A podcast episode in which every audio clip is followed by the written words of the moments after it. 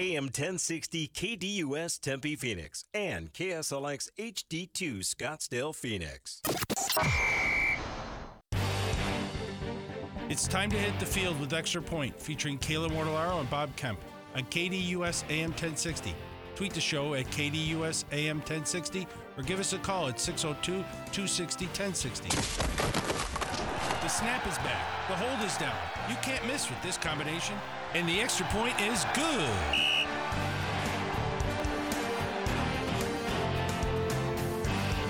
Hour number two of Extra Point on this Monday, February 12th. Bob Kemp, Kayla Mortellaro here with you up until 1 o'clock today, as we typically do Mondays, Wednesdays, Thursdays, and Fridays. Enjoying a fun weekend of sports, recapping Super Bowl 58. Patrick Mahomes and the Chiefs, winners of three of the last five Super Bowls. Plus, then, of course, we'll dive into in this hour the Phoenix Suns as well as ASU U of A hoops. Time for your phone calls if you'd like to join around 12:15 today. 602-260-1060 is the number. We'll get to you around 12:15, but first, let's reset the scene with today's poll questions, and we'll get things started with the KDUS1060.com poll question. Uh, should the Chiefs be considered a dynasty after three championships in five seasons? Yes. Growing in its lead now here at 70% of the vote, no trailing at 30%. We'll officially provide our answer today around 1230. Over on X at KDUS AM 1060, new overtime rules in effect. Should Kyle Shanahan have deferred after winning the overtime coin toss? We've now seen some movement here and we're in a 50 50 split.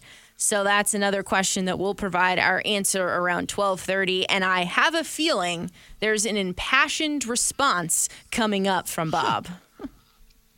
probably impassioned and probably pretty brief. Okay. I never probably should never say probably pretty brief until I'm after the fact pretty brief. Fair enough. Fair enough. Let's get back into it with Super Bowl uh, 58. By the numbers, Patrick Mahomes, MVP, 34 of 46, 333 yards, two touchdowns, one interception, three sacks. He also had nine carries, 66 yards, and was the team's leading rusher. Isaiah Pacheco, 18 carries, 59 yards. His long rush was of 10 yards. Travis Kelce, most of his uh, work being done in the second half with nine catches, 93 yards. And Mecole Hardman, three catches, 57 yards, one touchdown, and an unlikely hero as he started the season with the Jets. He only caught one pass with them in five games before he was traded to the Chiefs in October. Rashee Rice, six catches, 39 yards, some of those possession receptions that we had talked about. Also, Pacheco getting going in the, the screen game, six catches for 33 yards. Before uh, I go any further here, you could talk about all the different things that Patrick Mahomes per- impresses you with but is one of the things that impresses you, or at least maybe it impresses me, that he takes what the defense is giving him. So he has no problem when he needs to be a runner. He has no problem when he needs to take the check down. But then he also just has this ability to launch one deep on a dime, uh, throw with a, throw uh, a gazillion yards when he's on the run, running away from the intended run across his body, things of that nature that nobody has physical talents to do that, but yet he plays with such poise and smarts. He did that for the uh, majority of the last four games, um, even the Kansas City uh, game against Miami. He did not necessarily do those things during the you know the regular season, however, which is one of the reasons that they were playing on the road, as we mentioned earlier. But uh, you know, certainly he did all those things yesterday, with the exception of the first possession of the second half when he made a really bad decision and a really bad throw. yes, absolutely. Um, the other things that caught my attention here for for the for the offense for the Chiefs, uh, you know, he also has this ability to. This is what all athletes aspire to have: is you practice for the biggest moments, but then when you're in the biggest moments, how do you make sure that things don't get sped up? How do you make sure you yourself don't get sped up so that timing remains the same, so that you're still thinking clearly and you're able to execute in those biggest moments? And he just continues to have this this clutch factor about him. No, I totally agree with that. There's, yeah, I think that's inarguable. Yeah, I'm totally, totally on board there. for sure. And how do we think about Andy Reid uh, and his coaching and game plan uh, for this Super Bowl 58? Um, you, pretty much what we expected. I mean, you know, I, I think that you know, you really from first half to second half, you know, they just they made more plays, and obviously down the stretch they did. There were certainly some times in the first half you kind of thought that maybe this is what we saw during the regular season. Uh, you know, sputtering and not making all the plays. Kelce with the one catch for one yard in the first half, etc. But certainly in uh, the second half and in the overtime, everything that he did would seem to be exactly what they needed to do. Uh, needed to do, and that worked out great for them in the end. Special teams, uh, we talked about just how good special teams has been.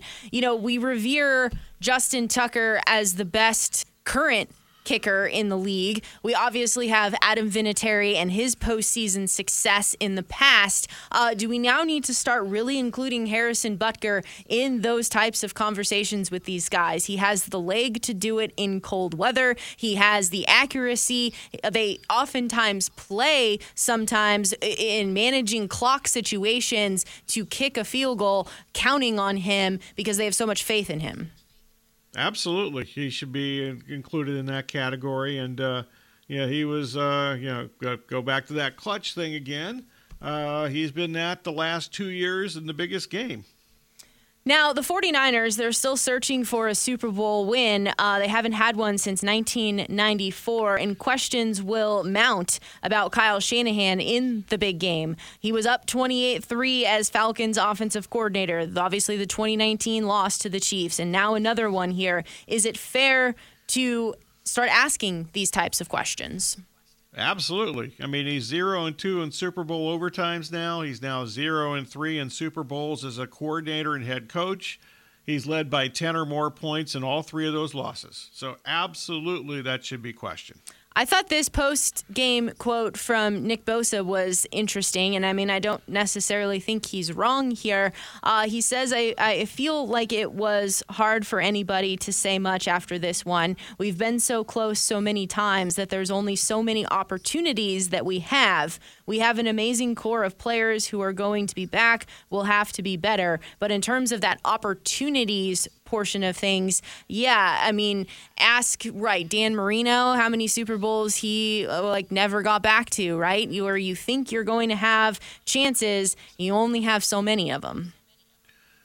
Yeah, I actually thought he played a pretty good game too. By the way, and uh, you know, so you know, we got sucked into that one time on the uh, on one of the Mahomes runs, but other than that, I thought he played pretty well. I'm not so sure. They've got plenty of decisions they have to make. Uh, you know, the cap thing situation for them. We mentioned way back in June or July that this is a kind of a Super Bowl or bust year for them. They're going to have to. Uh, you know, the, the, good thing is, obviously, they have a quarterback that's still on his quarterback contract and not a you know long, big time money type of deal. Uh, but they've got to make some decisions on some guys too, and that's something that Vinny talked about a little bit during the Sports Zone today. As far as just a couple other things regarding the Niners, they did lose four starters in this game. You know, we mentioned Greenlaw earlier. You know, Deebo went out for a while, and he said, or somebody, at least from the 49ers, said after the game that he was limited the rest of the contest. Even when he tried to come back, he rarely played, you know, more than a couple of consecutive plays. And I did notice that at the time. They also lost their left guard, Feliciano, to a leg injury in the th- when it was 13 to 10 with Kansas City leading 13 to 10. He didn't come back. And then the next last play of regulation, they lost their starting safety Ji'Ayir Brown, and he didn't return. And uh, clearly, that made a difference in the final drive of the game on a couple of the pass completions, including the game-winning touchdown. And uh, so those are four players that suffered injuries on a grass field uh, rarely do the media people talk about injuries on grass fields, so I'm the one to point it, point it out because nobody else apparently does ever. You know, the other thing you talked about with key key questions for the roster positions for the 49ers. They also made a bunch of moves before the trade deadline, you know, uh, like a Randy Gregory, um, bringing in Chase Young. That's kind of maybe the biggest biggest trade that they made before the deadline on the defensive side of the ball. So just kind of what direction and where they're going to go go with that because clearly some of those moves felt like they needed some more some more depth. Well, both those guys had really good games in the first half. Uh, they were missing in action in the second half, and uh, I haven't watched uh, you know the, the, the, video and the game again, and I may not watch the game again, quite frankly, because we don't have another game to look forward to at this point. But for whatever reason, those guys made a huge difference in the first half, both of them, uh, with key plays, and uh, you barely or didn't really even know they were out there in the second half. That's true. Chase Young had that monster monster sack. Randy Gregory was popping up uh, on the screen, and I was like, "Whoa, hey, there he is." and Chase Young also made a couple of really good run defense plays, and that's something we also talked about last Friday. This notion that he's only a pass rusher in, at Ohio State and in his best days in Washington, he was really a good run defender before he was a pass rusher, and uh, that was what he did best. And uh, you know, when they were floundering around the run game yesterday, uh, especially with uh, obviously with Pacheco, Young made a couple of big time tackles on those plays. 602 260 1060 is the number. If you'd like to chime in, we'll certainly take your opinions on Super Bowl 58. We'll also dive into the Suns with a crushing loss to the Warriors 113 to 112 on Saturday. ASU U of A hopes, hoops continuing their road trip over the weekend. We'll dive into all of that local hoops wise, in addition to your phone calls. 602 260 1060 is the number. It is the extra point. Oh, I also I, I still got a couple more things on Kansas City to get to, but it only take the first like couple minutes of the next segment. I promise. We look forward to it. 602 260 1060 good, good to hear. Oh is the number. Bob's Chiefs comments next, right here after the break.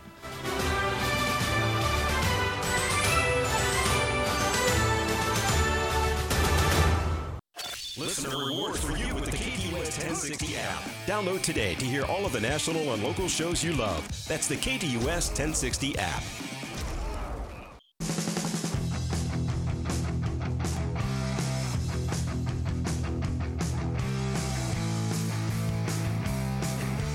1219 right here on KDUS AM 1060. It is the extra point. Bob Kemp, Kayla Mortellaro here with you up until 1 o'clock today. 602 260 1060 is the number if you'd like to chime in. Before we get to Phoenix Suns, ASU U of A hoops discussion, uh, Bob, you got to empty the notebook and it's the Chiefs' time. That's right. A little random note thing here, empty the bucket type of stuff with the Chiefs. They beat the number one seeds in each conference uh, Baltimore and San Francisco. We mentioned the Mecole Hard- Hardman touchdown. That was the only touchdown he scored the entire season, uh, whether he was playing for the Jets or the Chiefs. Also, former uh, ASU defensive lineman Mike Pennel uh, promoted the practice squad when Joe Thuney was placed on IR, and that's why Pennel was playing. He had a really good game yesterday, made some impactful plays against the run, especially and uh, had the uh, he was part of the forced fumble there. Uh, Joe Thuney, I mentioned, he was inactive, and clearly that made a difference, I think, because the Niners, Javar, Javon Hargrave, and also Arik Armstead, they, they had really good games, and a lot of that was you know lined up against you know certainly the interior of the defense. And Jerick McKinnon, another guy we talked about on Friday he made a difference. Uh, he made a big reception in the overtime in the uh, the game-winning touchdown drive there. That was on an audible. Uh, he also was, as we expected, was a third down receiver and pass blocker, and uh, he delivered when he ma- when it mattered the most. So that was another thing we pointed out on Friday that actually happened yesterday. I'm done. Okay.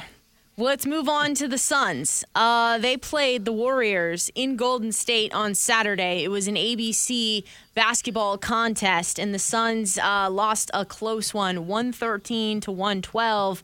It was an inbounds play with 2.1 seconds to go. It was not a great pass for the Golden State Warriors. Bradley Beal tries to go for the steal. Steph Curry, though, finds a way to get the ball. He doesn't need much space. He doesn't need much anything. He turns, shoots, makes the three pointer, and the Suns are now down one.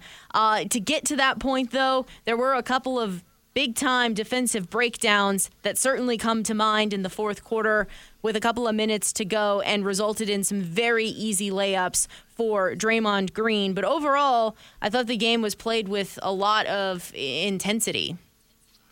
There was intensity, uh, but the Suns are just really bad in these close games. According to Clutch Time Sports, they're now four and uh, four and nine in games decided in clutch time. Uh, you know, there's lots of reasons for this. Uh, you know, you mentioned uh, a couple of those: the bad defense, lack of a point guard, lack of rebounding, turnovers. They all come to mind for me.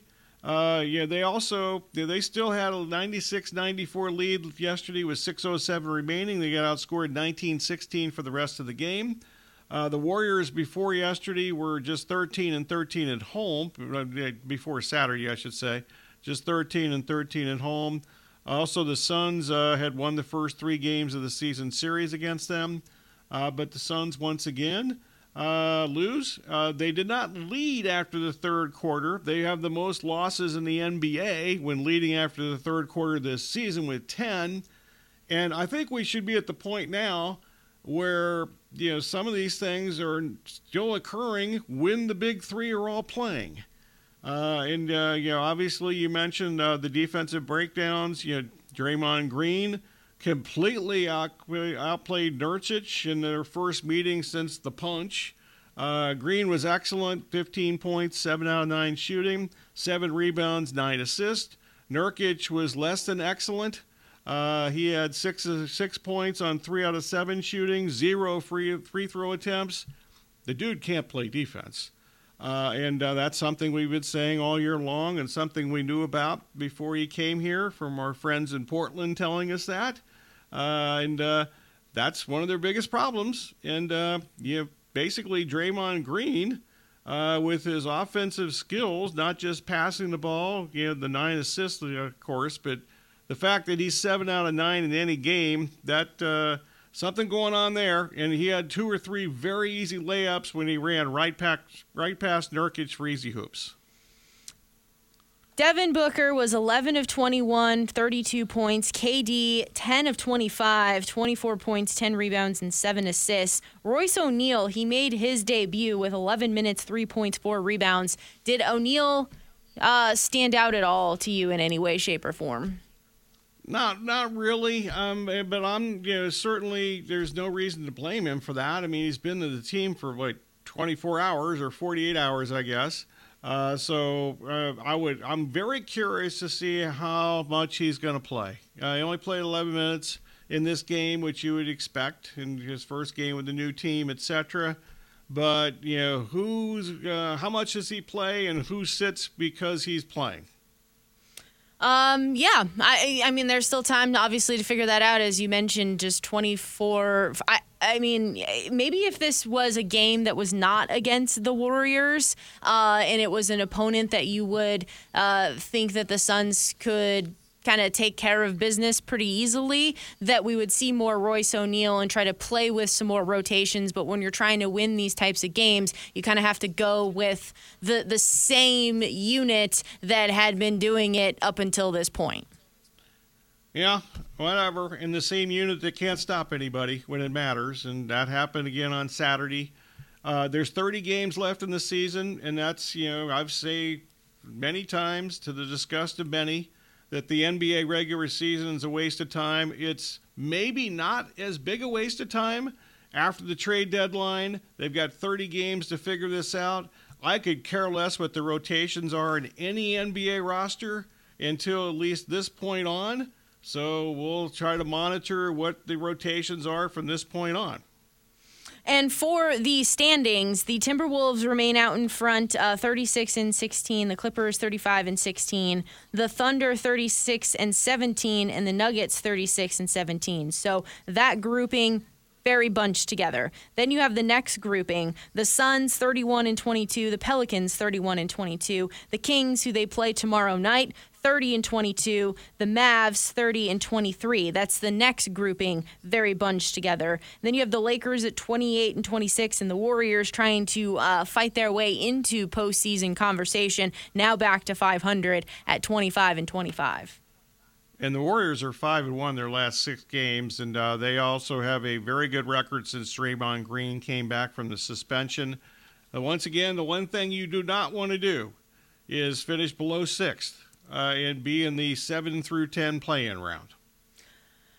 That is true. Uh, very, very true. And you know what? Maybe also since Steve Kerr made that declaration that uh, he feels that this group is special enough to make some noise and make a push, they've so far answered the bell. It does help though when you have Steph Curry who can just make unbelievable shots, uh, you know, from behind the arc. And like I said earlier, he doesn't need space. He just he finds a way to get to a spot and fires it up, and it's swishing uh, more times than not.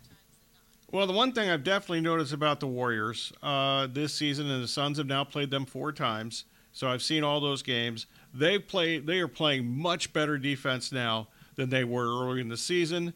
And Kuminga has something to do with this, and he's been a better all-around player for them. It helps them at the defensive end, among other things. Transitioning to ASU basketball after uh, not losing at all at home this season, Utah now has lost to the U of A and ASU in this weekend homestand. It was ASU 85, Utah 77. And after what felt like uh, ASU kind of just turning it in for the season, they respond against the Utes and get a win over this Utah team. I think that Utah showed from the very first part of this game that they were out of gas.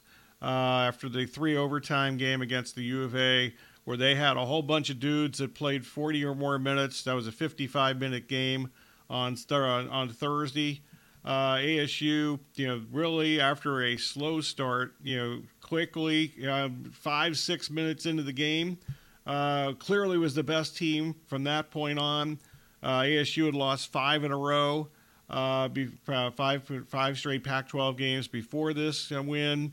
Uh, this notion that this is going to turn the ASU season around, maybe it will, but I don't think it. You, know, you just say because they won on Saturday, they turned their season around. They were 11 and a half point underdogs. They also had a rare good shooting game behind the arc. We've talked about how horrible they are as far as three point shooters. Uh, they made 10 out of 22. That's 43 percent and that's the biggest reason they won the game. Also, Jose Lopez, uh, Perez, Perez, Perez, excuse me, Perez back in the lineup. Jose Lopez is a guy I knew in Prescott like 40 years ago. uh, Jose Perez back in the starting lineup. Remember, he got benched in the second half against the Cal game, did not start, and did nothing in the game against Colorado on Thursday night. He ended up uh, starting and scoring 17 points. Jamiya Neal, who's actually started every game this season for ASU, ended up with 16 points in that game. Also, ASU, 352 out of 354 teams in the nation in rebounding margin. They only got out rebounded by five in this game, and actually they had more second chance points than Utah, 15 to 13. I think that that was a big deal. ASU, as usual, had the points off turnovers advantage, which they almost always have even when they lose, because they're really good at turning the ball over or forcing turnovers, I should say, from the opponent. They had a 21 16 edge as far as that goes. So we'll see if uh, this makes a difference moving forward for ASU. They they play Oregon State on Thursday and the U of A on Saturday. Speaking of the U of A, they beat Colorado 99 to 79. Caleb Love led the way with 19 points. Also, the Cats able to uh, drop in threes with more frequency, 45.5% from behind the arc. Yeah, I was really disappointed in Colorado's performance here. Um, in the U of A, once again, they played that same game, and they had a whole bunch of dudes that played you know 40 or more minutes, sometimes 50 or more minutes. Uh, they only play like seven or eight guys Tommy Lloyd actually, after they had a you know, healthy lead in the second half, they, he was able to rest some guys you know, from the roughly 12 minute mark of the second half until like the six or seven minute mark of the second half, and thought that was very well done by him. They sweep the season series against Colorado. They beat them in Tucson last month, 97 to 50. Uh, but in that game, Cody Williams and Tristan da Silva, two of the three best players for Colorado, did not play. Now, both of those guys played on Saturday. Williams, who's from Perry High School, by the way, in Gilbert, and is actually considered the number one pick of the 2024 NBA draft, according to some mock drafters out there. He played 33 minutes on Saturday. He didn't do a damn thing. Uh, in fact, he didn't score for like the first 13 minutes of the game. He ended up with just eight points, one rebound, and zero assists. da Silva was actually really good. He was the best player for Colorado on Saturday. He had 20 points in 27 minutes. This two week, uh, two game, excuse me, uh, streak, the uh, the weekend for the U of A, Thursday and Saturday, two game sweep.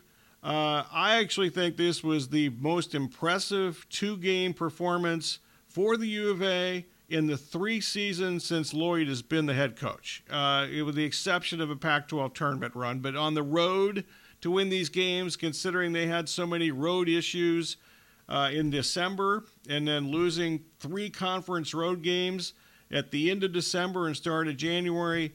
This was a highly impressive two game sweep. They actually needed to win this game because if they lost the game on Saturday, Washington State, which has now won five straight and eight out of nine, would have been first place in the conference because they would have the tiebreaker or would have had the tiebreaker against the U of A. Some other things around college hoops over the weekend. UNC beat Miami 75 72. Kansas beat Baylor 64 61. Houston beat Cincinnati 67 62. But Tennessee lost to Texas A&M 85 69. Michigan State upset Wisconsin 78 56. And then Gonzaga, desperately needing a win, comes out on top 89 85 over Kentucky. The Gonzaga Kentucky game, I think, was the biggest thing for me. Uh, Gonzaga, that's their first quad one win of the season. Uh, they've had several opportunities before. Now, how Washington is a quad one team is just a joke, but that's, you know, there's a lot of things about the metrics in college basketball which I think are a total joke. Uh, you know, the fact that, say, Ohio State is a quad one team so far and had lost a billion games in a row until they got lucky on Saturday and won at home in overtime. That's one of them. Washington, a top a, a quad one team. You really? You got to be kidding. Uh, you, you know, who are they actually beaten to be a quad one team? They beat Gonzaga, I guess that be, but they're not. They, they it's it's nuts. These stupid. I, I still don't understand I understand the metrics that you know you have to have them, but you know there are so many metrics, especially in college basketball, that don't come close to paying attention or you know matching up with the eye test. Not even close. Uh, but that's a big win for Gonzaga. I think they're still going to need to do more, from what I'm told from the metrics people. So we'll see what's up with that. Kentucky has lost three straight home games, the first time ever that they've lost three straight home games in Rupp Arena. The last time that Kentucky lost three straight home games was in 1966. Oh wow! Whew. Okay, yes. that's an. That, that's a. I don't remember the the dump that they used to play in before Rupp Arena, which I've actually been to when I was like 10 years old and thought it was a dump then when you don't have an opinion of anything being a dump when you're 10 years old. But I remember it was a dump then. You know, the Ohio State Arena was far more um, uh, modern, out of lack of a better term for me, in 1967, I guess we were there, uh, when Ohio State actually went to Kentucky and won. Uh, but uh, you know, we were at that game as uh, my dad and I went to that contest. But that that's the first time that they've ever lost three straight in Rupp Arena in the old place in 1966 is the last time they lost three in a row at home. And they play at home tomorrow night, too, against Ole Miss, and they could lose that game. Setting records in 2024, possibly. They've given up 90 or more points in all these games they've lost, by the way. It just backs up what we've been saying for weeks about Kentucky's defense or lack thereof. On the other side, it's poll question time. KDUS1060.com poll question, as well as over on X at KDUS AM 1060. We get into it next. Bob Kemp, Kayla Mortellaro here with you on this Monday, February 12th. Poll questions are coming up.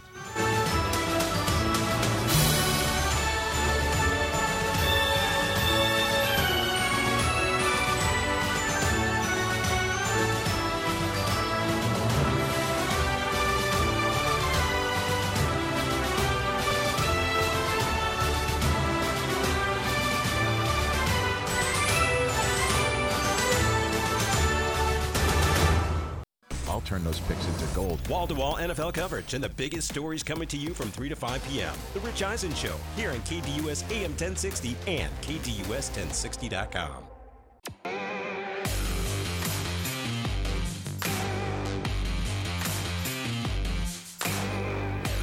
1240 right here on KDUS AM 1060. Bob Kemp, Kayla Mortellaro here with you up until 1 o'clock today, as we typically do Mondays, Wednesdays, Thursdays, and Fridays.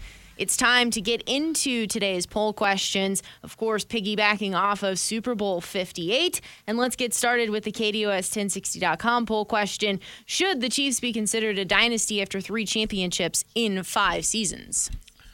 Once again, for the record, Webster's number two definition of dynasty is, quote, a powerful group of, uh, a group or family, a powerful group or family that uh, maintains its uh, position for a consecutive time. So you can make what you want out of that and make your own you know, assertions, and it, you know, maybe that helps you answer the question. Uh, right now, I'm reluctantly saying yes to the dynasty question because certainly in this day and, day and age of uh, professional sports, winning three of five years uh, qualifies as a, uh, a dynasty. I will add this, though. If the Chiefs win again next season, uh, they'll be the first NFL team ever to three-peat during the Super Bowl era, and that would no doubt answer the dynasty question. So I think for me, uh, I'm more on the absolutely side of things. Um, you know, it's so hard to go to one Super Bowl, let alone to go to uh, be winners of three of the last five. And to have that consistency to keep teams together to keep health together the work that it takes to keep having uh, the target on your back to keep uh, having that hunger to be back for more and more and more. To also i think to include in there for me uh, you've been in the afc championship game every year that Mahomes has been the starter. So, on top of that, you're putting yourself constantly in these positions to play in postseason games. And when you look at this year, particularly with where the Chiefs finished in the standings and how they had to go about winning these games and where they had to go on the road. For the rest of the AFC it seemed like this was a golden opportunity to to keep them at home and on the sidelines and they weren't able to do it. Uh, so for me I'm on the the side of uh, yes they this is now considered a dynasty. The only minor pushback I have on that, or not necessarily that, but just the, the idea of the dynasty thing, is that there are far fewer elite teams in the NFL right now than they have been in 30 or 40 years. And uh, I granted there's an extra round of the playoffs, and something could go wrong, obviously. But I actually think it was much more difficult in the shorter period of time against the better teams, especially in the NFC in the 80s and the 90s that whoever the champion was had to beat. To me, that was a bigger accomplishment than what we've seen uh, from the Chiefs at this point. But as I mentioned, if they win next year, you know, I'll have a totally different tune here. Uh, the masses, they are on the yes side of things at 75% of the vote, no sitting at 25%. This is KDUS1060.com's poll question. Tossing this on over to X at KDUS AM 1060. Should Kyle Shanahan have deferred after winning the overtime coin toss? So for me, I immediately said uh, to the group I was watching the game with, why they why did they accept accept to receive here? Um, because with the overtime rule changes, I would think you would want to have the ball second in these scenarios so that you would know exactly what you have to do. Uh, whether you can just win the game with a field goal because you forced a three and out on defense, whether or not you know you need a touchdown. If I don't know, this would be absolutely cr- uh, like the biggest gutsy move ever if you're going to try to go for two to win the game uh, in those particular situations. But you have more options available to you uh, if you're going second. I guess I I've also now heard a few more people saying that it's fine that he uh, took the ball there to start because the prevailing thought here is that uh, if you're able to tie it up with two scores, then you're the next team that wins. So you're playing for essentially that third possession. But I disagree with that philosophy. And in the moment, I said, why'd he do that? So I'm not going to change my mind now. That's exactly why Shanahan said he did it after the game and the post game, you know, they, they said they, they talked about this, and the metrics said you want the third possession. Okay, um, I too, uh, I yeah, there's a couple words I try to avoid using uh, doing this job, uh, if it's a job, doing this, whatever we're doing here. Uh, a couple words I try to avoid unless I really mean them. Great is one word. I think that's the most overused word in sports. I think that shocked is the second word that I try to avoid, unless I absolutely positively mean it. I was shocked when Shanahan elected to take the ball. As you mentioned, college football, they don't have exactly the same overtime rules, but there are almost no college football quarter uh, coaches, I should say, that take the ball for the reason that you, you just talked about. You, you need to know, you know, they, they want to know what they need to do once they get the ball. Uh, bottom line, I didn't hear hardly anybody uh, defending Shanahan for this, uh, whether it was CBS, Romo at the time. Once again, I'm going to repeat this one last time. I'm obviously not a big Romo fan, but I thought he had an excellent game yesterday. Uh, also, ESPN, all their talking heads for the most part, the last night and this morning. Uh, they all you know, disagreed with you know some of them very strongly with the decision. NFL Network last night, and then a little bit this morning on Good Morning Football. He made a big mistake. Uh, I don't care about the metrics and what you're supposed to do metrically in this case. Uh, he completely screwed up, and uh, you know he's going to have to think about this for a really long time. Or if he never wins a Super Bowl this is going to continue to come up throughout his, you know, whatever we talk about him, this is going to come up. The masses are now on the no side of things at 52% of the vote, yes, sitting at 48%. This is over on X at KDUS AM 1060. Um, you know, what do you make about. Uh, so I, I, don't know how many of the 49ers players didn't know the overtime rules, but some of them did say that. Uh, what do you make of that? Well, I'm not sure how many Chiefs players made up. You know, obviously Mahomes made a big deal about it after the game that they all knew what was the situation. Well, that's not true. Hardman scored the game-winning touchdown. He had no idea, none, that the game was over. And I'm guessing uh, some other, not every Chiefs player knew what actually was occurring at that point until they saw Mahomes or maybe others started to jump around. Hardman obviously had no clue that they had just won the game. So I think that uh, I don't know if uh, this is more people piling on Shanahan or whatever, but you know that's you know I don't think it. Did, did you think it actually made a difference of how the players played in the overtime because they didn't know what the rules were?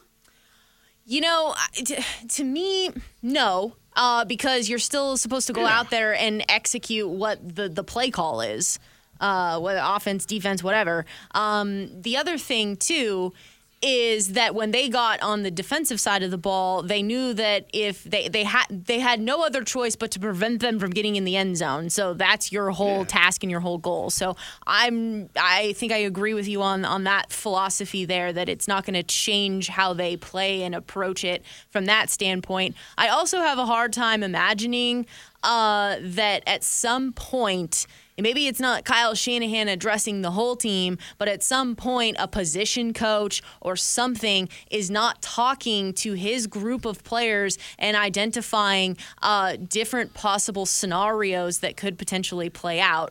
Uh, I have a hard time believing that when you are as prepared as as they seem to be on a week to week basis, that that wouldn't have at least come up. Yeah, I don't totally disagree with that, but I don't think it made any difference that McKivitz, you know, didn't know the rules when he wasn't able to block Chris Jones the last time they had the ball. Uh, probably not. No, because the focus is how do I stop this man from bulldozing me over. And he wasn't even close to him. Basically, he just like whiffed. So, yeah, so I don't I don't think it really mattered. Uh, I know a lot of people were jumping on this, especially this morning. I, Mike Greenberg lost his mind. Hopefully, he's going to live, find it again, and you know, I thought he was going to have a heart attack on uh, on on Get Up this morning going over this. We wrap this Monday edition up on the other side of the break. It is the extra point. Bob Kemp, Kayla Mortellaro here with you. One more to go. Coming up next.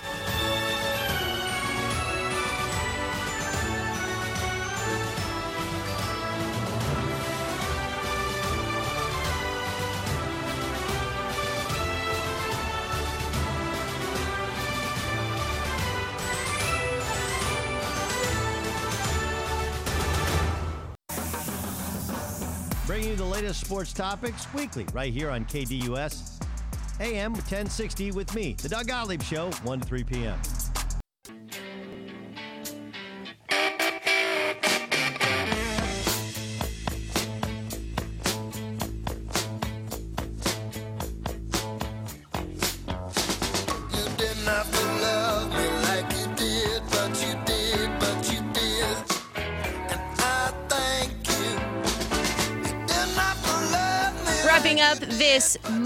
February 12th edition of Extra Point right here on KDUS AM 1060, online at KDUS1060.com, and with the KDUS 1060 app. But it's that time once again, Bob. It is thank you time. As always, we thank you for listening. Special thanks to the callers, emailers, tweeters, texters, whomever, whatever else slipped through the cracks. Also, our guest today, Super Bowl analysis during the Sports Zone. Vinny Iyer from the Sporting News. Sound Day courtesy of CBS Sports, ABC, ESPN. And also, special thanks, as always, to uh, Kayla, Corey, and Aaron. And Kayla's going to tell us what's coming up next. Up next from 1 to 3 p.m., it is the Doug Gottlieb Show, followed by the Rich Eisen Show from 3 to 5, the Sports Zoo with Dave Rooster Bierstein from 5 to 6, Monday Night Golf with Ray Adams from 6 to 7, and James Out West from 7 to 8 tonight. Um, I saw this here that according to the Wall Street Journal, uh, Joe Flint, the NFL, is, or excuse me, Amazon is getting an exclusive playoff game. So apparently, this was this year's NBC Peacock game, and they tried to retain. Uh, they tried to retain the game for this upcoming season, but there's some sort of clause in Amazon's contract that allows Amazon to snatch the game. I'm curious to see if there's going to be any more development of uh, streaming games and playoff games. Etc., because all the metrics, I guess, prove that NBC and the Peacock streaming absolutely crushed it. It was like one of the highest uh, interactive days on on the internet. They had all these signups. There was a lot of things that really proved that uh, we are headed in that direction. Yeah, well, hopefully not anytime soon for me because I don't have any of the streaming services. And hopefully, when they do have that game, it's on a Saturday and not on a Sunday when we have a quick turnaround before our Monday show. because I can watch it as long as they have the uh, the replay on the NFL Network, literally like three hours after the game ends. Uh, then I'm okay. Did any commercials stand out to you? You know, I didn't watch any of them. I, you know, I'm sure I'm going to see them a million times here in the next few days, here in a few weeks, and maybe months, depending on the you know the spots. Uh, but uh, I was either, you know, I was doing my notes, or you know, basically, yeah, I was actually. You know, some of these timeouts go for a while. I was uh, actually, uh, you know, listening to a college basketball podcast that I had recorded uh, during some of those timeouts, so I didn't see really any of the court, the commercials. So I should have just, whenever, as soon as you said that, I should have said no, and asked you if you saw anything that caught your attention. Uh, the Dunkin' Donuts commercial with um, J Lo, uh, Ben Affleck, um, Matt Damon, and Tom Brady was pretty funny. Um, you know, actually, there was not really a whole lot of commercials that made me me laugh hysterically.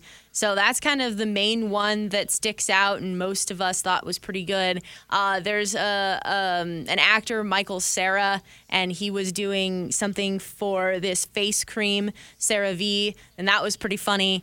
Uh, but otherwise, it was kind of a, a lackluster year for for these Super Bowl commercials. And I You was for- sorry. Go ahead. I'm no, no. You go ahead. I was also just going to say, and I was really looking forward to Usher, and I was a little bit disappointed with that too. It was just kind of blah. I know there was a lot of odes to his residency in Las Vegas, and so that part was kind of cool from a choreographic standpoint. Uh, but it wasn't really until like Lil Jon and uh, uh, Ludacris came out that we kind of all the group of us perked up a little bit. It was just kind of kind of bland.